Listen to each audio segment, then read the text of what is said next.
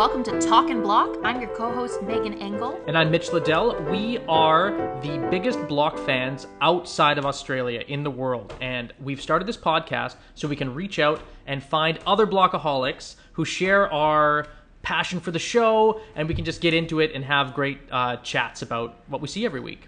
We're Canadians, Mm-hmm. as you can probably detect from our accents. We hail currently from Boston, Massachusetts, and we've actually never been to Australia. We've never been to Australia, but that's no barrier. We know lots of the uh, little nitty gritty about We what know it's the like to live in Australian Australia. sites we know all the, the Mitre 10, Freedom Furniture, Beacon Lighting, Carpet Court.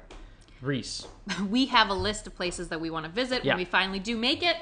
Uh, anyway, we're really excited to connect with other blockaholics around the world. We want to share our rants and ravings. Full disclosure, we are Reno rookies, and this is going to be rough as guts because it is our first podcast. Yeah, the main thing that really inspired us to, to to do this, to get off our butts and actually do it, is we watch the show. We're just watching it, uh, Megan and I. We don't really have anyone else to talk to. We do have some friends who live in Melbourne, um, but they're there, oh, it's the, the time zone's not quite right. We're not always on the same episode. We really want to have somewhere where we can all reach out to other people in the world, an outlet where we can reach out to other people in the world who love the show and just have great conversations. Really break it down. So uh, let's get stuck in. Let's get stuck in.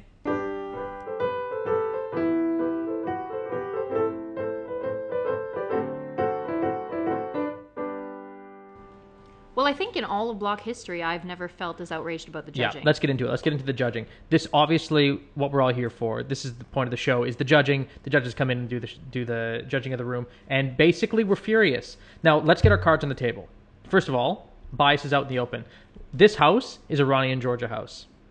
We are a Ron Dog and George house, and so we have our biases. Yeah. We are huge fans We'll of them specifically. Um, now I don't think that invalidates what we're about to say here. Right. I think that I think it's Not fully. Yeah, I think it's outrageous that we have, you know, three judges admitting that this is the best bedroom they've ever seen Yeah. on the block. Yeah. They don't like the walk-in robe. Okay. Fine. Fast forward to Kirsty and Jesse.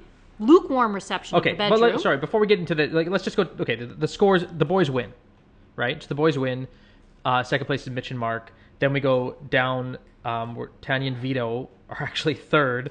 Ronnie and Georgia come in second last, and Kirsty and Jesse are last. Yeah. So, and it's all it's all it's not much in it. Okay, Ronnie and Georgia beat Kirsty and Jesse by just half a point. Yeah, and that's that's Neale's half a point that Yeah, he affords. Neale's them. half a point. For both Shaynna and Darren, okay, Yeah. they both gave a lukewarm reception to Kirsty and Je- Jesse's bedroom and an you know, overjoyed Yeah. reception to Ron Dog and Georgia's bedroom. Yes. It was only different in the walk-in robes. Yes. And I refuse to believe that they had the like the walking they they also critiqued Yeah. Kirsty and Jesse's walk-in robe. Their they were bumping all useless. into each other. You could Darren's Darren's stuck in between the Right. cabinetry. So both walk-in robes were kind of a failure, a Well, letdown. Okay, but for, I'm not even say willing they're, to they're comparable in size. Okay, at least let's just say they're equal in styling. They're they're also equal in size. It looks like we don't have the floor Yeah. plans, but I don't understand how they can kind of be more or less equal on the Mm-hmm. walk-in robes and vastly different on the bedroom Yes. itself and get the same Yes. score. Like- How does this make any sense? And you're being you're being very generous to the judges because the walk-in robes weren't even close. Like they're both small, fine. Ronnie and George's was actually nice but small, and Kirsty and Jesse's you couldn't fit in. You couldn't swing a cat. It's ridiculous. And in the and, uh, this is what week was this? Remind me what week it is. It's master four. bedroom and walk-in robe week. It's not walk-in robe week. it week three? That doesn't. It doesn't matter. Okay. Uh, it's the third room. Uh, it's the third room, isn't it? Yeah, it's the third room. But these, so the, these scores, okay, 27 winning, 26 and a half, 24, 23 and a half, 23. These scores would have been exactly the same if they were only judging the walk and robe. Imagine that. Because, of course, the boys had the best walk and robe. Maybe there's a little bit of cheating in that. Let's not get into that. We'll leave that to one side. We'll deal with it next week. But they had the best walk and robe. Biggest, most beautiful. Absolutely. That's fine. You'd have the exact same scores if we didn't even look at the rooms. Yeah. But the rooms are the most important part. Yeah, I know. And Ronnie and George's is one of the best rooms ever in block history, and they come in second last because of a small walk-in robe. This is ridiculous. Yeah. And I have one more thing to say about that. Last year, Jimmy and Tam, similar problem, right? They had this amazing master bedroom, but they had a the, the walk-in robe wasn't wasn't right. It wasn't big enough or whatever. And so the judges had them fix it or whatever. But they didn't get caned like this. No. Ronnie and Georgia get absolutely caned, and I, I, I have a problem with the judging about this. The inconsistent judging. Yeah, I have a really huge problem with the inconsistent judging. The scores are way too close. Yeah. I mean, there must be basically there must be a lot that we don't see. But behind be. the scenes That's going on. I'm not sure because even if you now include the defect report, which is new Yeah. this season, which we have been crying for. Yeah. By as an aside, Yeah. we've been crying for since we started watching the block. Yeah. You know, three episodes a week are on the construction and the build, and then the judging ignores the construction and the build. we That's have, right. you know, for years we've had faucets that don't work, Yeah. basins not attached. Finally, we have some sort of accountability on the quality of the build and how close to code it is, and yada yada yada. But it seems like the judges aren't taking any of that into account because they walk in, Ron Dog's perfect, Yeah. And he still is getting completely I know they're getting caned because there's not physically enough square footage in the mat in the walk and rope. It, it like really give it a rest. invalidates the judging for me. It Like, really invalidates the judging. I, I get it. Okay, the judges they know a lot about selling houses, and yes, the dressing of the room is extremely important to how you sell the house. You can gain value, but also building the house is really important to how you can sell a house. You can't sell a defect house. We have the whole defect list at the end of the season anyway. Why can't Keith and Dan? Well, okay, this is my theory. I think we should be having another judge. Three out of four judges can be these interior designers, absolutely, but we need someone, not just a defect report, we need a judge giving actual points that affect the money, that affect the prizes, based on how well the room is created. Because that is most of the show. It's Yeah. not just an interior design show, it's a building a house show. Yeah. And that needs to be reflected in the scoring. This Yeah. is absolutely ridiculous. Yeah, I completely agree. I mean, other than that complete outrage, I, I just, Yeah. I guess I'm frustrated with how close both Tanya and Vito and Yeah. Kirsty and Jesse, how close their scores were to Ronnie and Georgia. Yeah, so that actually gives brings us to another element of the judging. Again, we're just harping on the judging here. Um, we feel, or I feel at least, I'm not sure if you're totally on board with here, Meg. Um, I feel that the judges collude together. They all go through the rooms, and I think they sit down together and choose a winner. And then after the winner, the ju- the points are basically meaningless. They choose who they think should win. Fine, okay, Josh and Luke should win.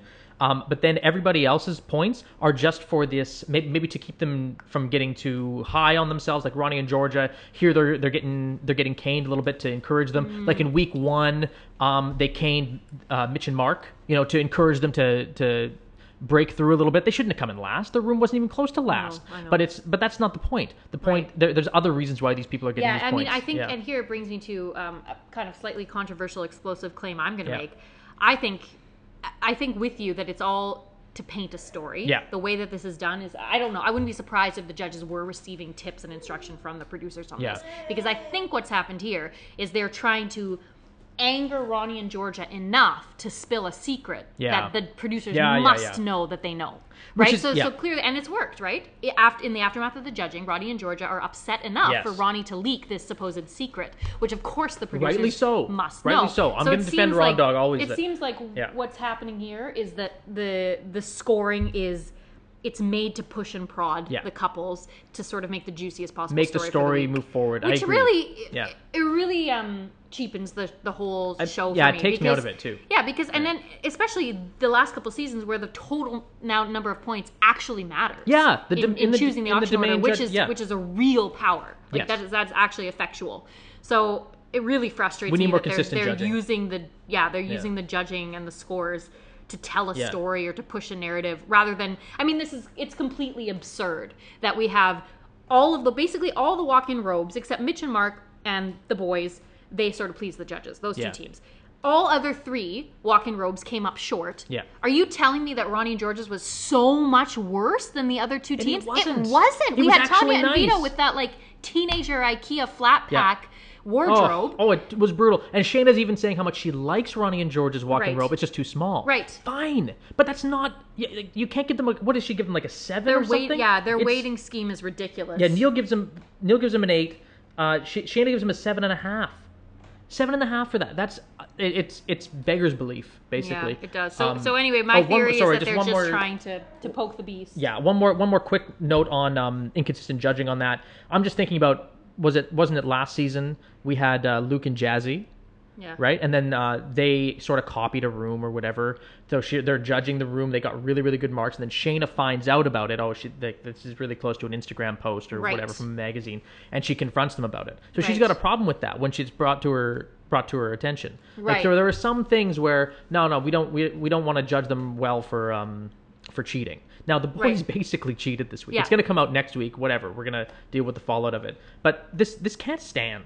Yeah, the boys are really frustrating me that they just sort of flagrantly defy all the rules, the basic rules that even Yeah. us as viewers and total Reno rookies, like we know the block roll rules. Yeah. And so the boys sort of disregard. You haven't seen this sort of flagrant disregard of the rules since since Carla and, and Bianca and Carla. Yeah, Yeah, yeah. that's right. They were doing, but They're, yeah, I- it's not cool. And I mean, the producers obviously know that this is happening, and they just don't. the. They don't catch them up because it's way juicier It's to have the other contestants catch them up. It would be, yeah. We, I think the producers have to be in the background. They know, like the, boys went to the hotel or whatever. That's like bending the rules. You could just say, like, They, oh, actually, they had their tradies painting.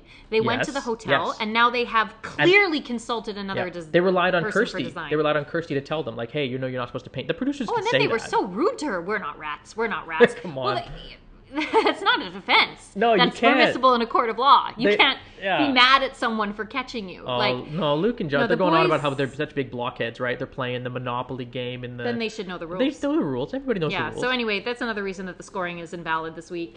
And Ronnie and, And Georgia we're- should have won. Yeah, we're just we're fuming. We're fuming about it, and um, we probably won't be happy unless uh, they win next week. Yeah. Or some sort of comeuppance is, is given to them. Anyway, let's um let's spare our listeners if there are any any further ranting, and we'll go to a break.